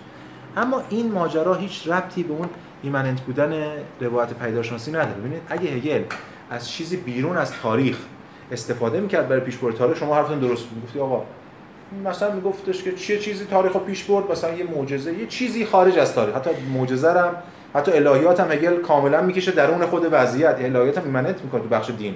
کاملا فویرباخیه در این موضوع. حداقل روایتش اینجا. اون وقت شما می‌تونید بگید منطق immanent تو زیر سوال بود هگل منطق immanent تو زیر سوال نبرده. اما چی زیر سوال برده؟ نگاه خطی به زمان. یه نگاه دیگری داره به زمان. اینم باز توی مقاله هست احتمال شاید هگل هایدگر مسئله زمان. من بحث کردم در مورد اون موقع واقعا سوادم انقدر نه الان شاید بهتر می‌نوشتم. که چگونه هگل پیشگوی زمان کوانتومیه؟ و چگونه هگل داره یک نگاه دیگری به جهان به زمان داره؟ زمان رو متراکم فرض می‌کنه نه زمان رو بی‌طرف نسبت به اتفاقات. چون زمان صورت بوده قبلا. در این معنا من می‌تونم دفاع کنم بازم همون که الان دفاع از این روش هگل. اما اینکه اینجا و اونجا هگل نقدها رو بهش وارد بحث دیگه است. حالا نمیشه از همه یه چون وحی که نیست آدم بخواد همش دفاع کنه. یا چیزی بخوام بگم حتما. ولی منطق هگل به این معنی که شما گفتین نقض نمیشه. یه چیزی رو به نظر می‌رسه یه چیزی رو از بیرون تاریخ وارد می‌کنه. اونم اکنونیت خودشه به عنوان فیلسوف من آه, آه این نکته هم یادم رفت بگم. ببینید این نقدی که خیلی مطرح کردن. اول از همه کی مطرح کرده؟ کیرکگور گفته هگل خودش یه اماراتی می‌سازه بیرونش ما می‌سازه. اینجوری نیست. اگر شما بگید آقا در دارات المعارف اینجوری هست که باز جای مناقشه است حداقل در پیدارشناسی که اصلا اینجوری نیست. یعنی در پیدارشناسی هگل بیرون نمیسته هگل وقتی کجا هگل؟ مرزیه. نه خب آره اگه مرزی نباشه که اصلا نمی‌تونه روایت کنه. بله باید روایت روایتی ارائه بده دیگه اون که بی تردید. ولی هگل آره، کجا؟ خود مرزی بودن خود مرزی بودن آیا رفلکت کرده یا نه؟ خود مرزی بودن و موضوع اندیشه و تحمل قرار داده یا یه جایی از این باید این کارو ببینید توی دانش مطلق جایی که هگل داره از زبان خودش حرف می‌زنه. شاید بگیم برای اولین بار. نه فقط تو هر کتاب این من قبلا اشاره کردم. هگل جاهایی که از زبان خودش صحبت می‌کنه یا پیشگفتار کتابه که خب خارج از اون منطق خود کتابه چون که پیشگفتار پیداشناسی رو اینجوری بود یا حرف زد اینو نقد کرد اون نقد کرد. در خود کتاب هگل کجا در زب... از زبان خودش صحبت می‌کنه؟ انتهای کتاب معمولا. در دانش مطلق. حالا شما ببینید در دانش مطلق هگل چجوری صحبت می‌کنه؟ ما هنوز نرسیدیم به بحث دانش مطلق باید برسیم بهش در صحبت کنیم. ولی هگل اونجا بازم از منظر بیرونی نگاه نمی‌کنه. باز همین اتفاقاتی که افتاده رو هی داره درون خودش روایت می‌کنه درون خودش روایت می‌کنه. دست کم در پیدارشناسی رو میشه نشون داد که هگل راوی بیرونی یعنی امارتی نمی‌سازه خودش بیرونش قرار بده. اما این نکته مهمی. آیا هگل ببین این نکته که شما میگه و بعضیا میگه این است سوال اینه. خود هگل فلسفه هگل رو دقیقه از فرآیند چیز نکرده. خب معلومه نکرده چون که اون خودش فرزند زمانش اون مال خودش بده اون اون کارو ما باید بکنیم. اون وظیفه ماست که هگل رو بیاریم نقد کنیم و بخشی از فرآیند دیالکتیک کنیم خود هگل که نکرده چون هگل که خود هگل میگه دیگه میگه که تو همین پیداشناسی روح میگه یا تو مقدمه عناصر فلسفه تو پیشگفتار میگه. فیلسوف فرزند زمانه. فیلسوفی که ادعا کنه من فرزند زمان نیستم مثل کسی که می‌خواد روی رود روی رود رودس بپره دیگه. اون توی روایت که میاره حکایتی که میاره از ایزو. هگل نتیجه تجلی فلسفه زمان خودش. این بوده دیگه. اینکه خودش خودش رو خارج این دیگه یه چیز دیگه. یه منطق دیگه رو میطلبیده که هگل نداشته و اصلا لزومی نداشته. این وظیفه ماست. بله.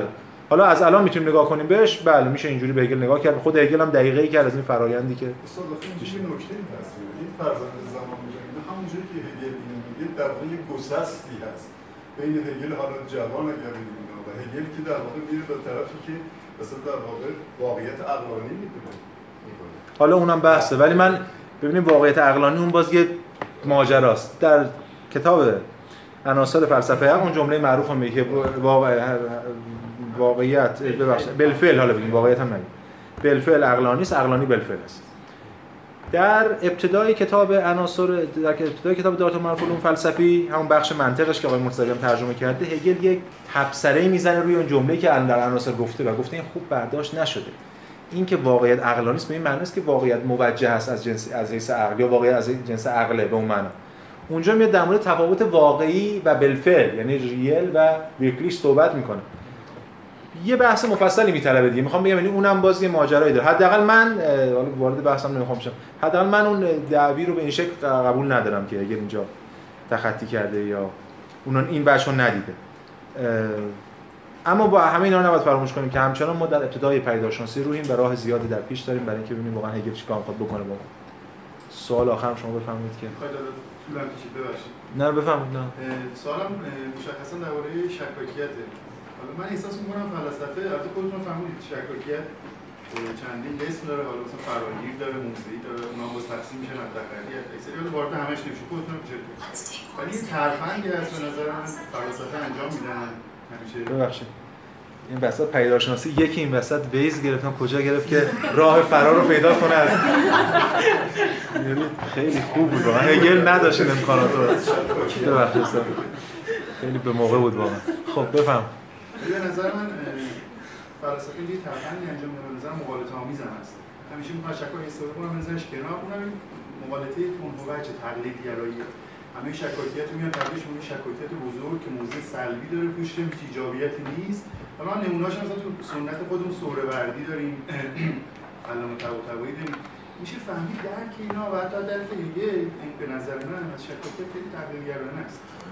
مثلا ما می‌دونیم که حالا اگه گتیه رو وارد قضیه نکنیم باور موجه ساده میشه معرفت تو مرکز هست. حالا من می‌تونم بگم خب من شکاک میگم هیچی رو نمی‌دونم. اما برای این باور موجه دارم. اینطوری حکیم هم هستم به معنای یونانی. تشنم میشه آب می‌خورم. نمی‌دونم تشنمه ولی باور موجه دارم که تشنم این تغییر این تغییری که من دارم از معرفت البته شکاک تو منظر من چیز نوین ازش حرف می‌زنم. به نظر من یه مقدار پررنگ می‌کنه سویه های اون مقالطه‌ای که گفتم. به حال من اینو قبول دارم که خب خودم خیلی نمی‌دونم که این تقسیم بندی که گفتین شروع بکنید جواب مستجیب مالیتون رو هیچ سلبیتی به نظرم پشتش هیچ من من جو شما هم داستانم. پشت اصلا خود هیدل هم سلبیه. چیزی که من از شما یاد گرفتم منشاگه پشت هیچ سلبیتی نیستش که سلبیت خلأ باشه. پشت ایجابیت تمام اون ایجابیت شکل اون چیزش دفاع کرد. ببینید حالا بحث مفصل البته من این چیزایی به ذهنم می‌رسه اولا اینکه نقد اصلی هگل و خیلی از متفکران دیگه به شکاکیت اتفاقا دست گذاشتن روی بخش ایجابی شکاکیت. یعنی میگن اگه شکاکیت فقط سلبی باشه خب هست. می‌خوام بگن که یعنی دعوی هگل اینه که هیچ چیزی نیست که صرفا سلبی باشه. هر چیز سلبی هم یک دلالت ها یا یک تبعات ایجابی داره. اونجا میشه اینو خفت کرد بگیم آقا شما که دعوی سلبی داری من به هیچ اعتقاد ندارم. پس چیزایی هست که شما بهش اعتقاد دارید این تقسیم بندی که شما کردین از شکاکان که الان هم به ویژه بیشتر بحث مطرحه توی سنت تحلیلی این تقسیم بندی می‌کنن. تقسیم بندی خوبیه و میشه نشون داد که در بهترین حالت میشه نشون داد بعضی از این انتقادایی که اگه به شکاکیت مطرح می‌کنه یا کانت و دیگران به همه شکاکان مطرح نیست به بخشی از اینا مطرح. خب؟ و اینکه هگل هم داره همون بخش رو مد نظر قرار میده اجالتا فعلا. هگل چند بار دیگه هم با شکاکیت سر کار بذار من این نکته رو بگم. ببینیم مثلا بله. ببین همین دیگه. یه نکته می‌خوام بدونم یادتون هست که هگل با اون دیگری خداگاهی خودش رو توجیه می‌کرد؟ الان مثلا تو همین کانتکست معرفت شناسی جدید و این شکی که من خیلی خیلی مفصل خیلی جزئی گفتمش گفتم بهتر از من می‌دونید. ما نمی‌تونیم ثابت کنیم وجود ذهن دیگری رو. با همین منبع یعنی شکل همین سیستم. نه هگل هم ثابت نکرد. هگل اینجا داره نه ثابت نکرد ثابت نکرد. امکان اینکه از اون استفاده کنه اونو مطرح کنه و رد ثابت نکرد که محلی بعد ردش کردی. ببین اولا هگل شکاکیت رو درونی می‌کنه رد نمی‌کنه. هیچ دقیقه رو هگل رد نمی‌کنه درونی می‌کنه. من منظورم از خب، رد اصلا رد عوامانه نبود. آره دیگه یعنی درونی. درونی می‌کنه. درونی می‌کنه این بخشی از نیروی خودش می‌کنه. هگل شکاکیت خودش بخشی از نه ببینید. حالا این مثال رو خواستم بزنم که در واقع نه. در همین کتاب نقادی نقد عقل محض که شما دیدید این مجموعه مقالات در مورد نقد عقل محض یه مقاله نمی‌دونم فکر کنم از سیجویک باشه. حالا این شاید یکی یکی دیگه باشه. که نقد می‌کرد این رو که چقدر انتقادات کانت به هیوم وارد خب یه همچین موضعی نزدیک موضع شما داشت که آقا کانت این نقدایی که مطرح می‌کنه علیه هیوم واقعا به هیوم وارد نیست. مثلا هیوم رو خیلی نه فقط کانت هم خود ما هم که هنوز درس میدیم هیوم رو خیلی ساده انگارانه تلقی می‌کنیم برای اینکه بزنیمش دیگه. این کارو می‌کنن خیلی. بله توی سنت فکری ما هست. هیوم نفهمید نقد هیوم به ریاضیات یه بحثایی که کرده بود رو مثلا نفهمید و یه چیز دیگه ای کانت داره نقد می‌کنه. هیوم نمی‌زنه مثلا. اینو میشه فهمید. اینو میشه فهمید. یعنی هگل شکاکیت رو به طور کلی تضعیف می‌کنه یا نسخه تضعیف شده از شکاکیت مطرح می‌کنه و اون رو زیر سوال می‌بره. اما این نکته که به اجازه من به شما بگم این است که ما اینجا با شکاکیت مطلق منفی سر و کار داریم که به لحاظ تاریخی هم مثلا ربطی به شکاکیت مدرن الان نداره. یه شکاکیت باستانی. نمونه اعلاش پورونه الان میشه در مورد گزارهای پورون صحبت کرد. پورون میگه جهان خارج وجود نداره اصلا. هر چی از وهمه. اصلا در مورد این صحبت می‌کنیم من الان باور موجه دارم فلان فلان. ببینید شما یه برداشت مدرن دارین از شکاکیت ارائه میدین و از اون اونم یه ذره شکایت پیرونی هم یه کم میشه مواجهش که به عنوان فهرست جدید. هیچ چیز نمیشه دونست. حتی همین که هیچ چیز رو نمیشه دونست. هیچ چیز رو نمیشه مستدل کرد. حتی همین چیزی که هیچ چیزی رو نمیشه مستدل کرد. باز اگه من اینجا با باور موجه وارد بشم منظور اون ندونستن رو بگیرم معرفت اون معنی کلیش بعد با باور موجه بیام نه نه. ببین این جواب شما ربطی به هگل نداره ب- جواب شما ربطی به نقد خیلی دیگه از شکاکان منتقدان شکاکیت به شکاکان داره.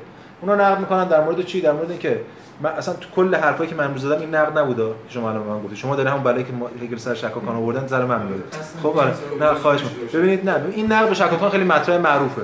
که آقا شما حرف سلبی هم می‌زنید این حرفتون هم نتایج ایجابی داره. خود شما میگید که به هیچی مثلا جهان خارج توهمه یا هیچی حقیقت نیست. خود این هیچی حقیقت نیست آیا حقیقت یا نیست؟ و این تناقض من همچین حرفی نزدم. من چیز دیگه دارم میگم. میگم که نه ببین میگم که نفی ontological جهان خارج میگم جهان خارج اصلا وجود نداره. جهان خارج وهمه منجر به نفی من میشه. چون وجود من معطوف به یه ایده وجوده. من نمی‌تونم از یه وجود متعین بدون وجود کلی حرف بزنم. هم چیز. این نقد هگل اینجا بود یعنی در ساعت ontological مطرح کردیم. ولی به هر حال حالا می‌تونم بگم گفتگوی خوبی بوده که من و شما با هم داشتیم. آره من می‌دونم شما ادامه می‌تونید بدید منم می‌تونم ادامه بدم. بس ولی موضع من حداقل روشن شد شما بفرمایید. یه. نکته به نظر می‌رسه این رسالت پسال کانتیان یعنی هگل بالاخره در یک معمولیتیه که کانت رو آغاز کرد. نکته اساسی اینه که انگار هگل می‌خواد ساحتی رو معرفی کنه که درش امکان اندیشیدن به ابژه همزمان هست. یعنی وقتی کسی به ابژه میاندیشه یعنی ابژکتیو فکر می‌کنه هنوز داره فکر می‌کنه. کسی که داره سوبژکتیو هم فکر می‌کنه باز داره فکر. اما این فکرها اساسا یک ساحتی داره که دوتا رو دوتا امکان دوتا اندیشیدن رو درش ایجاد یعنی اینجا این رسالت به هم نزدیک کردن و وحدت سوژه ابژه‌ای که در همه اسلاف کانت هست به یک معنی این تلاش به نظر دیده میشه. بله خیلی عالی. اتفاقا بند 206 که ما هفته بعد خواهیم خون اصلا در مورد همین مضاعف شدن سوژه صحبت می‌کنه. و اینکه این امکان فراهم شده نه نکته خیلی دقیق بود. کامنت خیلی خیلی ممنون از شما. شما کامنتی داری؟ یه چیزی من؟ جسارتا فقط این چیزی که دوستمون گفتم ببینید شما یه ایده رو باید در ظرفیت زبانی خودش بسنجید. ما نمی‌تونیم بگیم با زبان فارسی که یک زبانیه که از نظر ساختاری معرفت شناس و معرفتگراست. زبانی که هگل اومده یک زبان درونگرا مثل زبان آلمانی که آثارش با اون زبان نوشته ما نمی‌تونیم بگیم با این زبان به تفسیر و مفاهیم بپردازیم. یعنی این بحثی که میگن شکاکیت هگل تقلیلگرا نبوده درونگرا بوده. وقتی که میاد بر میگرده به فارسی این ضعفی که حالا ما در ترجمه داریم و ضعف زبانی فارسیه که بیشتر یه زبان اپیستمولوژیکه تا یه زبان آکادمیک و یه زبان فلسفی این باعث به وجود اومدن این حیوله های فرانکشتاینی میشه که جهش ایجاد می‌کنه. اون مفهوم رو به یک چیز دیگه تعبیر می‌کنه. یک چیز جدید به وجود میاد. شما مثلا مثالی که می‌زنن حالا در همون حکمت اشراق یا مثلا آثار علامه طباطبایی اینا به مفهومی تحت عنوان تعویل همیشه تمرکز داشتن که چگونه میشه پرده برداشت از این اسرار. ولی قدرتی که زبان آلمانی به کانتکست هگل میده اینه که میاد اینو می‌خواد درونی کنه می‌خواد به یه جدل اینترنال فکری تبدیل کنه برای آدم. برای همین احساس می‌کردم دقیقا دارید دو تا زبان متفاوت با هم صحبت می‌کنید. خب فهم هگل آره نه ببینید این خب سود سخت تاریخی نداریم مثل بنیادگرا خب، برگردیم اون هگل اون هگل مرده و هگل آقای اردبیلی طرفی خب. شما چند تا باطل. بله. ببینید فهم هگل از یک مونولوگ میاد که دیالوگش به شما می‌رسه. اون دیالوگ در یک ظرف زبانی دیگه است. شما نمی‌تونید به زبان فارسی و با یک دید معرفت گرایانه اون حرف آنالیز خب بذار من نکته موضع خودم حداقل بگم. خب موضع خیلی کسرت بگم. ببینید ما یک زبان جهان شمول نداریم. و هر بستری هر حوزه حالا جغرافیایی هر چیزی که هست به واسطه دلایل مختلفی که بحثش الان اینجا اصلا ممکن نیست. منم بخشش واقعا نمی‌دونم. در یک زبان متجلی میشه. این زبان هم این ساختار از پیش داده نه- نداره. یه فرایندی حالا کمی سوسوری هم حتی بخوایم صحبت نکنیم پس سوسوری صحبت کنیم. دیگه اصلا هیچ دست ما نیست از پیش داده نیست. این فرایند تاریخیه و پیش میره. بی تردید وقتی هگل در زبان آلمانی یه ایده رو مطرح می‌کنه پیوند داره با زیست آلمانی. اما دو تا نکته نباید فراموش کرد. من اینو می‌خوام بگم. اولا اینکه ما در ساحت فلسفه داریم حرف می‌زنیم در نهایت. شاید در ساحت ادبیات بشه اینو گفت. در مورد ترجمه ناپذیری زبان. ترجمه ناپذیری متن. ترجمه ناپذیری شعر به ویژه. در شعر که خب خیلی اوج علاش ولی هگل وقتی از فلسفه صحبت می‌کنه دعوی عقل کلی داره. یعنی دعوی این داره یه لوگوسیه که می‌تونه کلی باشه. این لوگوس آلمانی که نیست. ما نمی‌تونیم فلسفه رو به آلمان فرو بکنیم. هرچند از حق داریم از فلسفه آلمانی حرف بزنیم. چون یه زیستی بوده و قلمرو نمی‌دونم. حتی اینکه نمی‌دونم در لندن چقدر بارون میباره در آلمان چقدر نمیباره شاید تاثیر داره که اون فلسفه جزیره در فلسفه مقابل فلسفه قاره چی شد ولی اولا همواره دل یه نشانه اشاره اون امر کلیه که عقلی یا لوگوسی هست چون اگه اون رو از دست بدیم ما اصلا دیگه امکان مفاهمه رو نداریم. ثانیا خب حالا ما در این وضعیت که حالا زبان فارسی اون تجربه رو داره شما یه بحث در اونجا گیره گرایی کردین. منم می‌دونم یه جایی هم قبلا اشاره کردم زبان فارسی زبان تغزل بوده و زبان شعر و زبان داستان مثلا زبان فلسفه و اندیشه نبوده. مثلا ما سختمون رو بیاندیشیم با زبان فارسی. اما مسئله در مورد چیه؟ مسئله این است که شما همین الان نقد همین رویکرد رو با زبان فارسی بیان کردید یعنی ما اگه قرار با زبان فارسی بفهمیم باید در دل خود زبان فارسی با زبان فارسی بر بریم جور که بتونیم اینا رو بازسازی کنیم. من به ترجمه ناپذیری مفاهیم قائل نیستم. ولی ترجمه یه شبه هم قائل نیستم که شما اینو بذارید. این ترم اون ترم بوده. حالا مثلا حالا ما بگیم که آقا مثلا آقای مثلا آقای ادیب بیایم ترم فارسی بسازیم. بگیم آقا دیالکتیک ما نداشتیم. دویچم گویانه بعد دیگه در فارسی اومد. اصلا اینجوری نیست. این یه فراینده فرآیندش چجوری محقق میشه؟ همین که یکی بیاد یه ترجمه کنه یکی بیاد ترجمه رو نقد کنه یکی بیاد کلاسی بذاره یکی بیاد وسط کلاس بگه آقا مثلا اینجا. این یعنی این همین زیست با مفاهیم. من منظورم این نبود شما بله شما گفتین تفاوت رو بردیم به زبان ها من اینو فهمیدم. ولی من برداشتم این بود شاید مخاطبان برداشتم بود که می‌دونی ترجمه ناپذیر تاکید که تاکید که منم قبول دارم ترجمه یه شبه نیست. همین بر رفتن ما همین بحث های ما در خود زبان. چون بعضی از اون ور خطرناکه دیگه. میگن آقا همین پیداشناسی رو فقط باید آلمانی خوند. خب واقعا دارن آلمانی تو آلمان آلمانی می‌خونن ما چیکار کنیم؟ ما باید آلمانی یاد بگیریم آلمانی بخونیم. خب یعنی اینو من نمی‌فهمم. ما هدفمون اینه که در زبان فارسی زیست کنیم.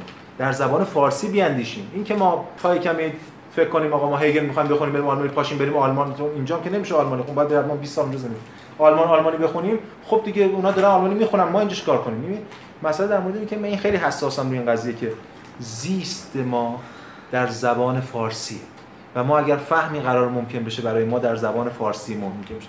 ولی بله بسیار دشواری ها در این راه هست. راهش هم مثلا نقد و بحث و ور رفتن و تجربه و شکست و اینها میگذره. همین. زبان آلمانی هم فلسفی نبود. همون که بله خود هگل و اینا این کارو کردن باهاش و اونم باید نبرد و می‌دونه که اون فیشته وقتی اون تو آلمان اومد گرفته فیشته داره سخنرانی می‌کنه تو یه معروف خطاب به مردم آلمان. خطاب به ملت آلمان.